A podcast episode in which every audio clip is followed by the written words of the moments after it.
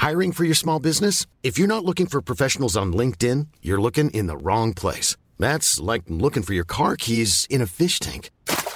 LinkedIn helps you hire professionals you can't find anywhere else, even those who aren't actively searching for a new job but might be open to the perfect role. In a given month, over 70% of LinkedIn users don't even visit other leading job sites. So start looking in the right place. With LinkedIn, you can hire professionals like a professional. Post your free job on linkedin.com slash people today.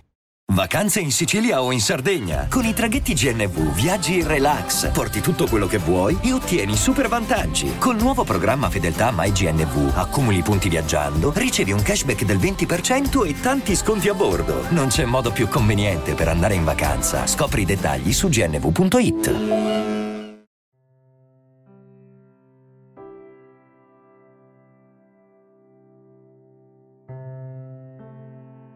Ti ricordi? Una volta si sentiva soltanto il rumore del fiume la sera. Ti ricordi lo spazio, chilometri interi, automobili, poche allora. Le canzoni alla radio, le partite allo stadio, sulle spalle di mio padre. La fontana cantava e quell'acqua era chiara. Dimmi che era così, così. C'era pure la giostra sotto casa nostra che suonava. Io bambina sognavo un vestito da sera con 3000 sottane e tu la donna che già lo portava. C'era sempre un gran sole e la notte era bella come eri tu. C'era pure la luna, molto meglio di adesso, molto più di così. sì. Com'è? Com'è? Com'è? E c'era posto pure per le favole e un vetro che riluccica. Sembrava l'America. E chi l'ha vista mai? E zitta e zitta poi la nevicata del 56. Roma era tutta candida, tutta pulita e lucida. Tu mi dici di sì. e l'hai più vista così. Che tempi quelli. C'è un piccolo cristallo che si cela nella parte più profonda di ognuno di noi. C'è chi lo chiama anima, chi cuore. Qualcuno non ha tempo di dargli un nome perché non si è accorto di possederne uno. Ma è l'essenza del nostro vivere. Ed è paradossale perché coloro che maggiormente si prendono cura di questo cristallo e tentano di non intaccare quello altrui vengono riconosciuti come eccessivamente fragili. Il concetto di forza è completamente rovesciato e il coraggio viene scambiato per debolezza. C'è anche un veleno, capace di increnare il cristallo fino a ridurlo in mille pezzi. È subdolo e si maschera da gioco innocente, da diceria innocua. Nasce da un'idea meschina e come un'epidemia colpisce altri cervelli piccoli, distruggendo ogni cosa. La crudeltà umana agghindata da risate popolari quella che spegne le luci più brillanti e non riconosce il buio che si trascina dentro.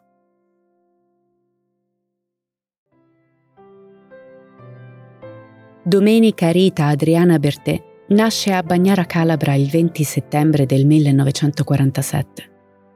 La piccola è la seconda arrivata in casa Bertè. Dopo di lei arriveranno Loredana e Olivia. Quattro bambine in tutto, Leda la più grande. Nessuno chiama Domenica con il suo nome. Mimì è quello che le viene attribuito affettuosamente e a lei piace così tanto da tenerselo stretto per tutta la vita. Il padre Giuseppe è un insegnante di latino e greco che per esigenza deve trasferire la famiglia nelle Marche, in provincia di Macerata. E così i primi stralci di vita Mimì li trascorre a Porto Recanati, dove ascolta la gente cantare ed imitandoli si innamora di quei momenti in cui le parole si fondono con la musica suscitando un tumulto di emozioni dentro di lei. Se Mimì inizia a cantare però è grazie a sua madre, Maria Salvina Dato. È lei che porta la musica in casa facendo ascoltare alle figlie le sue canzoni preferite e incoraggiando sia Domenica che Loredana a inseguire i propri sogni. Maria è una donna forte, a cui la vita ha cercato di far male in molti modi. Suo marito Giuseppe lo sposa quando ha appena 15 anni un uomo che sia Loredana che Leda da adulte definiranno un violento, che parlava con le mani e che spesso incontravano il volto della mamma e il loro. Giuseppe è un uomo ligio al dovere che pretende il rigore dalle figlie, che devono studiare le scienze umanistiche per seguire le sue orme. Ma c'è qualcosa che più di tutto lo disturba, e cioè non avere un erede maschio, cosa che non manca di far pesare a Maria e anche a Mimì, che oltre a non essere nata con attributi maschili non ha intenzione di seguire la carriera umanistica. Mimì infatti a 12 anni inizia a cantare e sua madre è la sua fan numero uno. Nel 1963 dopo essere stata lanciata come ragazzina Yeye, partecipa al Festival di Pesaro con la canzone Ombrello Blu e lo stesso anno, ad appena 13 anni, incide il suo primo 45 giri. Il padre è profondamente ferito dall'atteggiamento della figlia e la vita in casa è spesso in bianco e nero, priva di sorrisi, ma è sui piccoli primi palchi d'Italia che la giovane scopre se stessa. A maggio del 64 vince il Festival di Bellaria con Come puoi farlo tu, ma i suoi brani restano comunque ai margini delle classifiche. Nello stesso anno nasce anche Olivia, ultima figlia femmina, e Giuseppe abbandona la famiglia. Per Mimì il dolore è immenso. Si alterna al risentimento e al bisogno di riavere un papà con lei, ma non si ferma. Cresce, canta, la sua voce, come quella di Rita Franklin, ha un'estensione che lascia tutti a bocca aperta. Lei non canta e basta. Lei le vive quelle parole e della sua interpretazione elegante insieme alla sua capacità di passare da note drammatiche a quelle più dolci, a colpire il pubblico. Nel 66 ci riprova con un secondo 45 giri, ma non ha successo. Per quanto Mimì sia incredibile, l'Italia non è ancora pronta per il suo stile così blues e in qualche modo malinconico. Nel frattempo la famiglia cerca di reinventarsi e si trasferisce a Roma dove Mimì insieme a sua sorella e a un giovane ragazzo appassionato di nome Renato Fiacchini, che oggi conosciamo come il talentuoso alternativo Renato Zero, formano un trio. Sembra una pagina nuova a questa vita romana, eppure nel 1969 arriva una battuta d'arresto.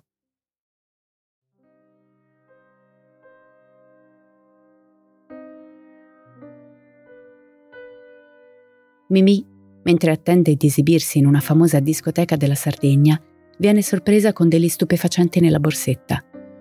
Dice che non sono suoi, qualcuno deve averle fatto uno scherzo, ma non importa. Gli agenti se la portano via. Mimì viene arrestata e condannata a scontare quattro mesi nel carcere di Tempio Pausania. La giovane ha appena 22 anni. La realtà del carcere la spaventa, le mette ansia, ma dietro le sbarre Mimì conosce un sacerdote un uomo che lei ricorderà sempre in futuro come un uomo straordinario che con dolcezza l'ha fatta avvicinare a Dio e le ha insegnato il valore della libertà e di tutte quelle piccole cose che prima dava per scontate. Dopo quattro mesi, Mimì viene scarcerata in attesa di processo. La giovane si reca al porto in attesa di prendere il traghetto che la riporti in continente. Piove, una pioggia gelida. Così la giovane entra in un bar e ordina un cappuccino. Poi però Forse pensando proprio a quelle piccole cose che le sono mancate tanto nei giorni di prigionia, esce fuori senza ombrello, sotto il diluvio, e bevendo il suo cappuccino caldo, resta a osservare le persone che passano. In un'intervista descriverà questo momento come uno dei più intensi e meravigliosi della sua esistenza. Nel momento in cui è pronta a tornare alla sua vita, però, un ripensamento. Dal tribunale comunicano l'intenzione di ributtare Mimì in carcere lei non ci sta. Quei mesi erano già stati sufficienti. Così fugge, senza meta. Inizia un periodo di latitanza in cui fa molti lavori diversi, come cameriera, cucitrice, diventa bravissima con l'uncinetto e con i ferri da calza. Lavora per Herbert Pagani, famoso cantautore dell'epoca, e in questo momento della sua vita conosce anche Ivan Graziani. In qualche modo, la musica sembra trovarla sempre e salvarla dal baratro. Una volta rientrata in società una sera del 1970, Mimì è sul palco del Piper, locale di Punta Viareggino.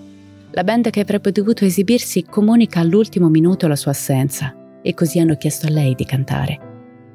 Nella discoteca cala il buio. Le luci si concentrano su di lei e Mimì, come sempre, dà il meglio di sé. Non se ne accorge subito, ma dopo un po' lo vede. c'è un uomo in mezzo alla folla. È in piedi proprio al centro della pista da ballo, in mano un bicchiere di aranciata, il ciuffo bizzarro colorato d'azzurro. È immobile, folgorato, come se fosse rimasto preda di un incantesimo che lei gli ha inconsapevolmente lanciato. Resta lì, per tutta la durata della sua performance. Poi, appena Mimi scende dal palco a fine esibizione, le va incontro. Ma tu chi sei? le dice l'uomo rapito.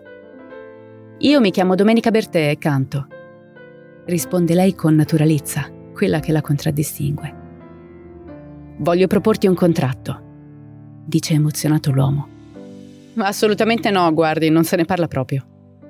Mimì, che c'è già rimasta male in passato, non si fida più di promesse vuote fatte da cacciatori di artisti improvvisati e così si congeda e se ne va.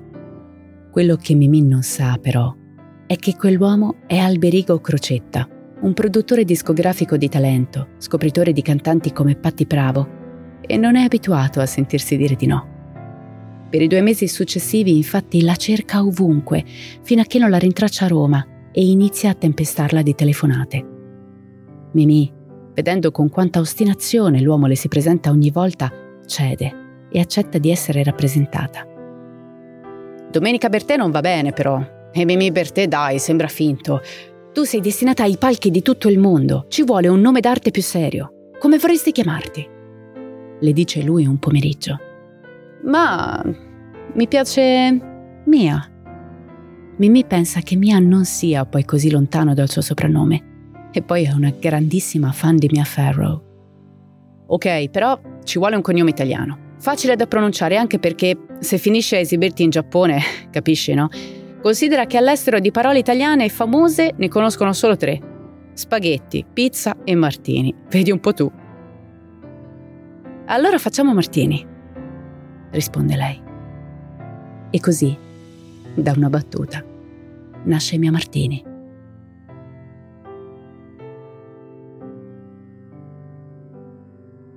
Il nuovo successo di Mimì inizia con una canzone che in qualche modo parla di lei nel 1971 infatti esce per la RCA Padre davvero, brano che precede il suo album d'esordio Oltre la collina e che racconta il dolore trascinato negli anni per il tradimento emotivo del padre. Un testo forte, di cui non potendo farvi ascoltare il brano, vi leggerò un estratto. Padre, davvero, sarebbe grande sentire il parere della tua amante. Poi sono venuta e non mi volevi era una bocca in più da sfamare. Non sono cresciuta come speravi e non avevo il dovere di fare. Padre, davvero, ma che cosa mi hai dato? Ma continuare è fiato sprecato. Che sono tua figlia lo sanno tutti. Domani i giornali con la mia foto ti prenderanno in giro da matti. Ah, non mi avessi mai generato. Padre, davvero, ma chi ti somiglia? Ma sei sicuro che sei io tua figlia? Il brano crea una frattura ancora più profonda tra Mimì e Giuseppe, ma la giovane non si lascia rallentare. Il look da gitana, i fiori dipinti in volto e un sorriso dolce e raffinato che le apre le porte del successo. Eppure, già nel suo primo album, Oltre la collina, Mimì racconta un dolore, qualcosa che esprime quando canta e che forse pochi percepiscono. La cantante racconta che questo EP è un modo per esorcizzare il suo passato, un album in cui ha rinchiuso il padre che l'ha abbandonata e le sue avventure in Spagna, Kathmandu, Nepal, una vita incredibile, ma già carica di sofferenza. Oltre la collina, viene considerato tra i migliori lavori mai realizzati da una donna, nonché uno dei migliori della discografia d'autore. Sull'onda del successo, la casa di produzione cerca di rappresentare Mimi al Festival di Sanremo del 72 ma viene rifiutata. Niente però ferma la giovane artista che con la sua canzone Piccolo uomo conquista il suo primo festival bar e fa breccia nel cuore degli italiani. La fama arriva dal giorno alla notte. Mia Martini è presente nei salotti televisivi più importanti d'Italia e guadagna il suo primo disco d'oro. Anche l'estero inizia a strizzarle l'occhio. Nel 73 il suo grande amico e ancora sconosciuto all'epoca Franco Califano le scrive Minuetto, il brano che le farà sbaragliare la concorrenza e guadagnare il secondo disco d'oro e un disco di platino, nonché l'ennesima vittoria al Festival Bar. Tutta l'Italia canta minuetto e sotto l'albero di Natale del 1973 Mimì mette il titolo di cantante femminile ad aver venduto più dischi in tutto l'anno, seguita solo da Ornella Vanoni e Patti Bravo. Il 1974 si apre sgargiante per Mimì, il quale successo appare inarrestabile. Esce il suo nuovo album, registra canzoni in tedesco, spagnolo, francese, addirittura greco. Arriva un altro disco d'oro questa volta a omaggiare il primo milione di dischi venduti.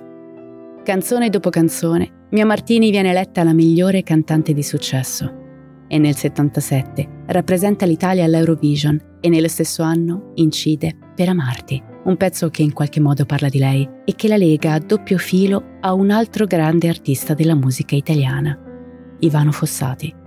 Con lui inizia una collaborazione e anche un amore travolgente, di quelli che possono intaccare il cristallo nascosto nella parte più profonda di noi. Mimì ha 30 anni quando incontra Ivano, più giovane di lei di 4. E questo nuovo sentimento segna l'inizio della fine.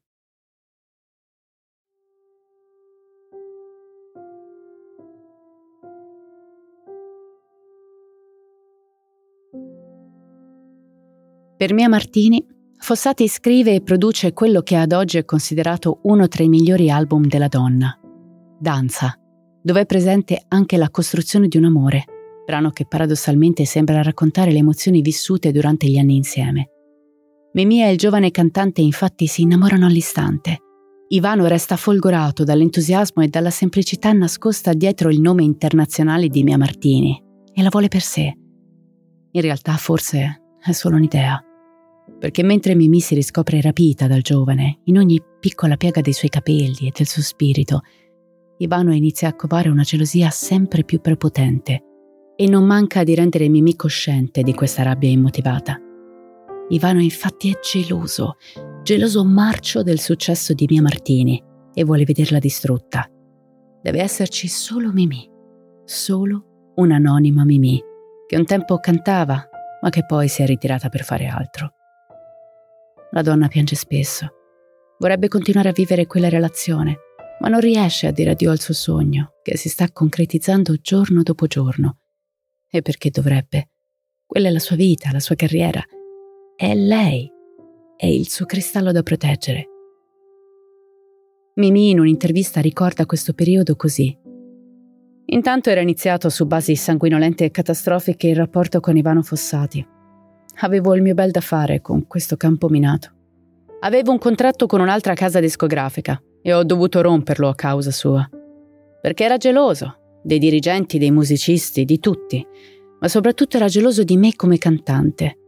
Diceva che mi voleva come donna, ma non era mica vero, sai, perché infatti non ha voluto nemmeno un figlio da me.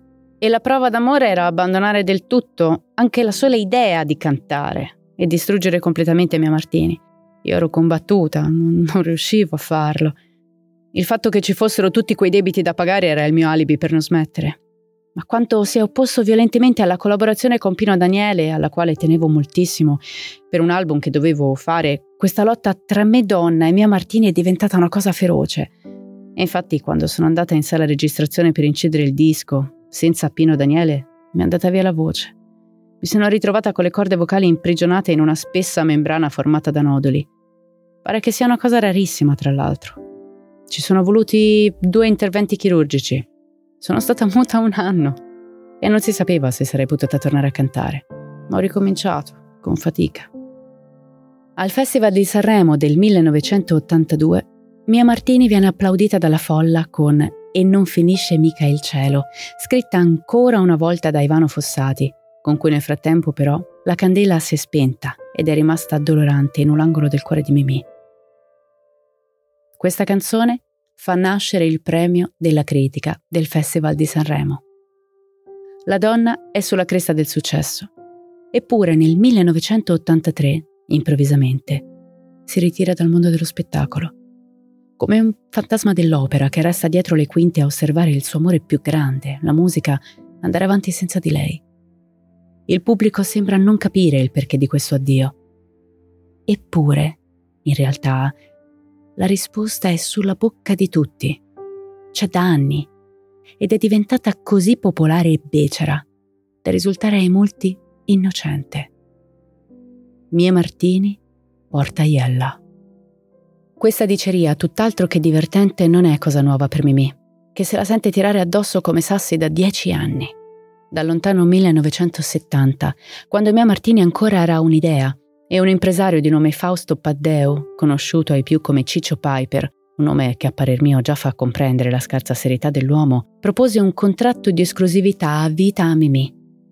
La giovane, da sempre molto intelligente, aveva fiutato l'inaffidabilità di Paddeo da un chilometro e rifiutò categoricamente. Alcuni giorni dopo l'autobus su cui Mimì viaggiava di ritorno da un concerto in Sicilia subì un grave incidente e due ragazzi persero la vita. Ciccio Piper, invece di mostrare compassione e rispetto per la situazione, non perse occasione e diede la colpa della tragedia a Mimì, raccontando a tutti di quanto fosse portatrice di sfortuna. Una mossa meschina che divertì molte persone e che diede il via a dieci anni di schifosa calunnia che in silenzio, dietro i sipari, corredevano Mimì. Passarono solo due anni da quell'incidente e nel 1973 l'hotel dove alloggiava la cantante prese fuoco e tra i palchi e i camerini d'Italia si scherza che sia stata colpa sua, della cantante, tanto bella quanto iettatrice. Mimì ride ogni volta che si strappa quell'orrendo nome di dosso, convincendosi che sia solo l'invidia di pochi e l'ignoranza di molti. Ma nel 1983 accade qualcosa di terribile, che la ferisce profondamente. Mentre è a bordo dell'auto del produttore e amico Pierluigi Premoli, i due restano vittime di un grave incidente stradale. La cantante ne esce ferita, mentre l'amico muore. Mimì soffre moltissimo per questa perdita, affronta il lutto da sola con Ivano è già finita e in questo momento il rapporto con la sorella Loredana è profondamente incrinato. E nonostante lei stessa non sia rimasta illesa, i colleghi e il pubblico tornano a darle la colpa della tragedia, come maledette cornacchie a bordo del patibolo in fiamme, tutti a bruciare la strega. La strega, che altro non ha fatto se non continuare la sua vita con dolcezza, ignorando le malelingue e non parlando mai pubblicamente di loro applicando il famoso non ti curar di loro, ma guarda e passa, che a tanto è servito da farla arrivare al punto di rottura. Gli amici di una vita iniziano a cedere al potere della crudeltà umana e la pugnalano alle spalle. Tra loro buon compagni, con cui Mimì ha condiviso molti momenti. Regista di Discoring, che pensando di non essere sentito dalla cantante, una volta che questa era ospite del programma, avvertì i ragazzi della troupe di fare attenzione e di toccarsi, perché da quel momento in poi sul set sarebbe potuto accadere di tutto. Lei stessa racconta questo momento in un'intervista. La mia vita era diventata impossibile. Qualsiasi cosa facessi ero destinata a non avere alcun riscontro e tutte le porte mi si chiudevano in faccia. C'era gente che aveva paura di me, che per esempio rifiutava di partecipare a manifestazioni nelle quali avrei dovuto esserci anch'io. Mi ricordo che un manager mi scongiurò di non partecipare a un festival perché con me nessuna casa discografica avrebbe mandato i propri artisti. Eravamo ormai arrivati all'assurdo, per cui decisi di ritirarmi. Pensate quanto dolore deve aver nascosto dietro ogni sorriso, ogni grazie detto a un microfono. Pensate a quel cristallo che ha cercato di proteggere con ogni fibra del suo corpo. Gli studi di registrazione non vogliono che varchi la soglia, così come i festival italiani. Mimì cerca conforto a Napoli, città tanto scaramantica quanto intelligente da capire i confini tra magia e calunnia. Lì, ai microfoni di Radio Kiss Kiss, la cantante si racconta e nelle splendide piazze partenopee si esibisce, silenziosa e gitana, come il suo cuore forse è sempre stato. Il maestro Beppe Vessicchio capita da quelle parti, la ascolta ma non la riconosce, cosa che lo imbarazza a tal punto da scusarsi come me, del quale era già un grande fan e con la quale inizierà una splendida collaborazione musicale che durerà fino alla fine. Di quelle calunnie infami Mimì ha sempre sofferto, ma in un'intervista trova la forza di rivelare alcuni nomi di coloro che si sono divertiti alle sue spalle, tra i quali nomina Fred Bongusto, diversi discografici, la stessa Rai che non mandava mai in onda le sue canzoni, e la collega Patti Bravo, che ad oggi smentisce categoricamente le affermazioni. Eppure, altri colleghi presenti allora sembrano ricordare. Tra di loro Renato Zero, che in un'intervista disse di essere stato costretto a firmare un contratto di responsabilità in caso di incidenti durante l'esibizione di Mia Martini all'Ariston, fatto ovviamente smentito dall'organizzazione di Sanremo, ma di cui non si conosce la verità. Mia Martini, Mimì, tanto grande da sapersi fare piccola, nella propria umiltà, pregio sempre più raro nel mondo dello spettacolo e dell'intrattenimento. Mimì, tanto grande da guardare dritto negli occhi una sua collega nel 1989 e dirle Io vi perdono tutti, nonostante il male che mi avete fatto. Una donna immensa, talmente luminosa da spegnere ogni cosa e che per questo suscitava invidia e rabbia. Una cosa bella che, come la storia ci insegna, la natura umana è portata a distruggere. Mimì, sensibile e ironica, con Spaccami il cuore dice addio alla musica. La sorella Leda le compra un pianoforte per cercare di farla sorridere. La storia d'amore con Ivano è finita in pezzi, così come la sua carriera. Mimì si rifugia in Umbria, canta la sua solitudine, poi passa le notti a piangere. Ogni volta che c'è un momento felice, non riesce a condividerlo con la famiglia. C'è sempre un velo di tristezza che le copre il volto. Mimì perdona, ma non dimentica ciò che le hanno fatto. Si chiude in se stessa e non riesce a uscire. Passano sette anni. Sette anni in cui nessuno scrittura Mia Martini. Anni di rammendi intorno a quel cristallo sempre più delicato, in cui quasi nessuno crede più. Eppure arriva un uomo che in Mimì ci crede, ci crede ancora e tanto. Gianni Sanjast, paroliere e produttore discografico che intende riportare Mia Martini sulle scene. Così ripesca dal dimenticatoio un vecchio testo, qualcosa scritto molti anni prima per lei, nel 1972, ma mai pubblicato. Il pezzo è bellissimo. Viene proposto per l'Ariston e nel 1989 al 39 Festival di Sanremo. Mia Martini sale sul palco dall'ingresso principale e commuove tutti con l'intramontabile Almeno tu nell'universo.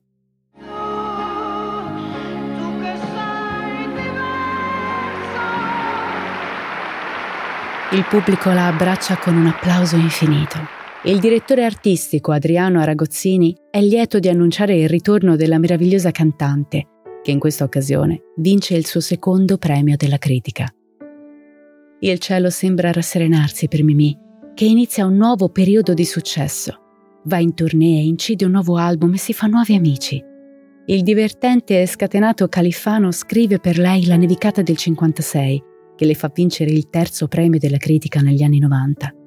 Nel 92 torna a incantarci con Gli uomini non cambiano, un'interpretazione commovente che la riporta all'Eurovision e poi ancora album, interviste, foto. Mia Martini è nuovamente sotto le luci del successo.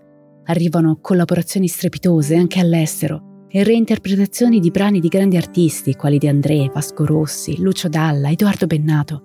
Mimì è un treno di emozioni inarrestabili. Niente sembra fermarla, nemmeno più quelle maledette voci che non la lasciano mai in pace. Sì, perché quelle ci sono ancora. E Mimì le nota quando entra negli studi e gli uomini si toccano ridendo e le donne bisbigliano. Quelle voci, quelle non se ne vanno mai. Le parole restano per sempre e non smettono mai di scavare. Mimì ci pensa le notti quando siede al pianoforte, quando guarda dalla finestra prima di dormire. Ogni tanto pensa che vorrebbe farla finita. A volte invece pensa di essere pazza a volerla da vinta a centa gente. Non ora, non ora che tutto sembra aver ripreso a girare. Eppure è proprio adesso che tutto si ferma, più forte di prima. Mentre l'Italia si veste di rosso per festeggiare il Natale del 1994, Mimi scopre di avere un fibroma all'utero. Dovrebbe operarsi, ma i medici non possono garantirle che non ci saranno ripercussioni sulla sua voce. E a quella Mimì non può e non vuole rinunciare. Così decide di curarsi temporaneamente con delle pillole e di continuare a vivere con questo nuovo scomodo, maledetto compagno. Poi accade ancora qualcosa. Mimì si trasferisce a Varese e qualcosa oltre alla malattia la rabuia. In un'intervista, la cantante con dolore dichiara: Il mio telefono non squilla più. I miei colleghi mi cercano solo per lavoro. E quelli che erano gli amici di una vita non ci sono più. Sono sola. A detta delle sorelle, però, forse è la scelta di tornare a vivere vicino al padre ciò che la distrugge. Secondo Leda, Mimì voleva riconquistarlo, avere un rapporto, ma Giuseppe nel frattempo si era chiuso, inaridito dall'età e dal bruttissimo carattere. Tutte le sorelle lo tengono alla larga da una vita, ma solo Mimì cerca con affetto di ritrovare quel rapporto che le manca da una vita.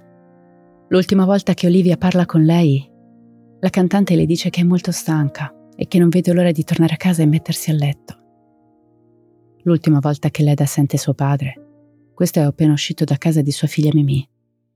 I due hanno litigato, come al solito, e lui se n'è andato.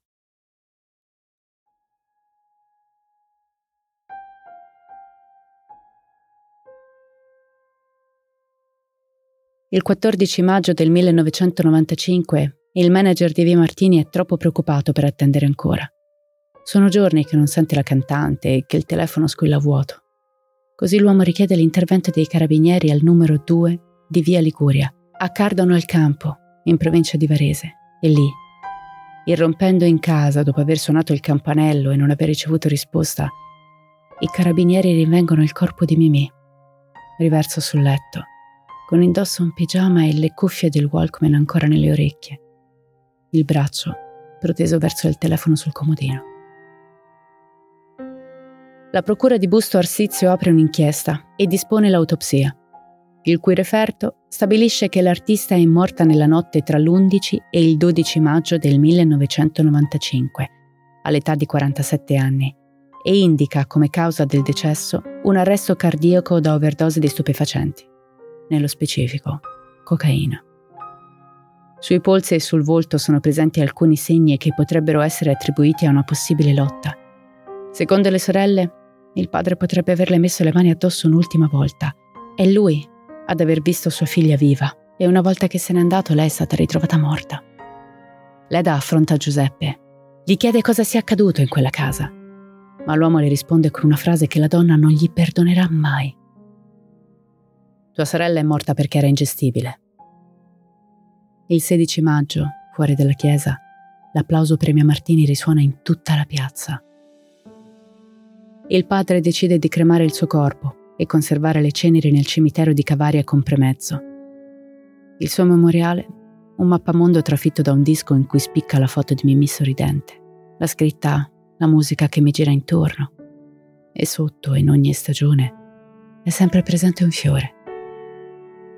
Le voci non attendono nemmeno che la terra si assesti e ripartono, tornando a parlare della sua fama oscura e di un suicidio.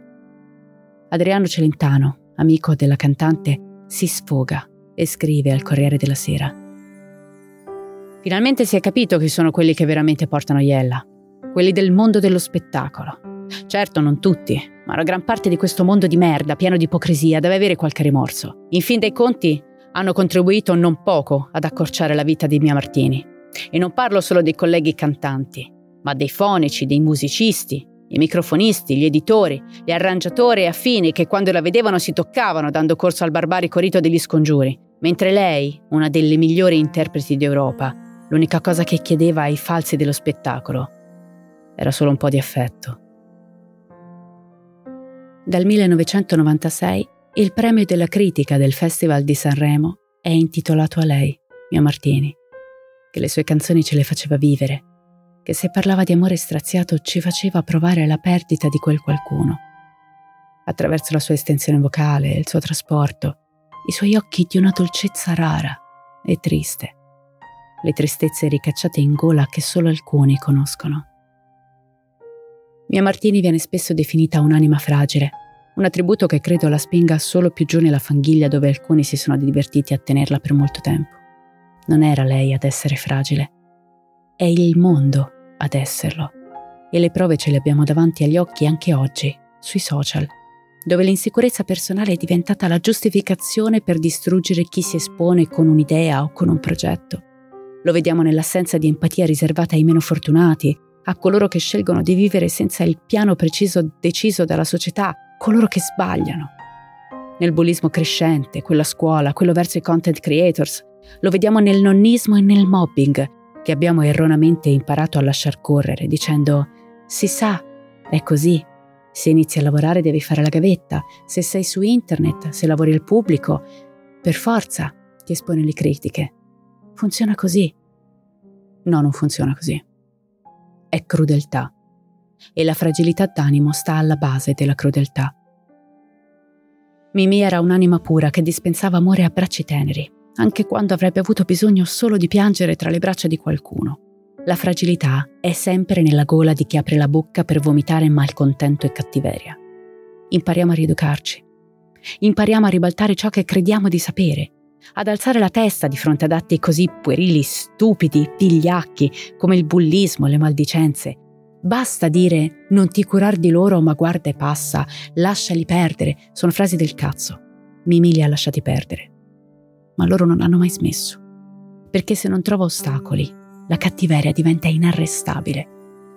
E lo vedete tutti i cazzo di giorni. La mamma di Mimì al momento della morte della figlia le ha dedicato queste parole. Guardo il sole mentre sale su dal monte verso il cielo. Nella luce del mattino vedo solamente te. E poi, ancora nel tramonto, quando il mare si fa scuro e si accendono le stelle, tu sei qui vicina a me. Io penso sempre a te. Sei l'universo che mi ruota intorno, con quella voce che va dentro al cuore, quegli occhi spalancati nella notte, una notte che è un'eternità. Mi restano di te tutti i ricordi di quando eri ancora piccolina e te ne stavi appoggiata alla finestra e ti inventavi canzoni per me. E io penso sempre a te.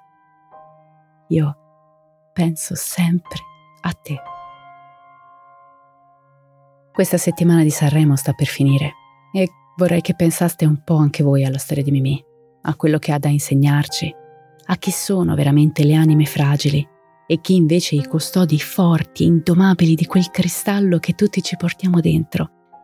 Pensate al potere delle parole, sia nel bene e nel male, e a come ogni minimo gesto possa avere peso nella vita di una persona. Mimì con le sue canzoni continua a vivere. Una vittoria silente in qualche modo, che parla più forte di quella crudeltà che voleva vederla muta. Muta Mimì non c'è mai stata, nemmeno ora che da lassù ancora si fa sentire. Perché non finisce mica il cielo. E se ci si pone con amore verso il prossimo, la nostra anima vivrà in eterno.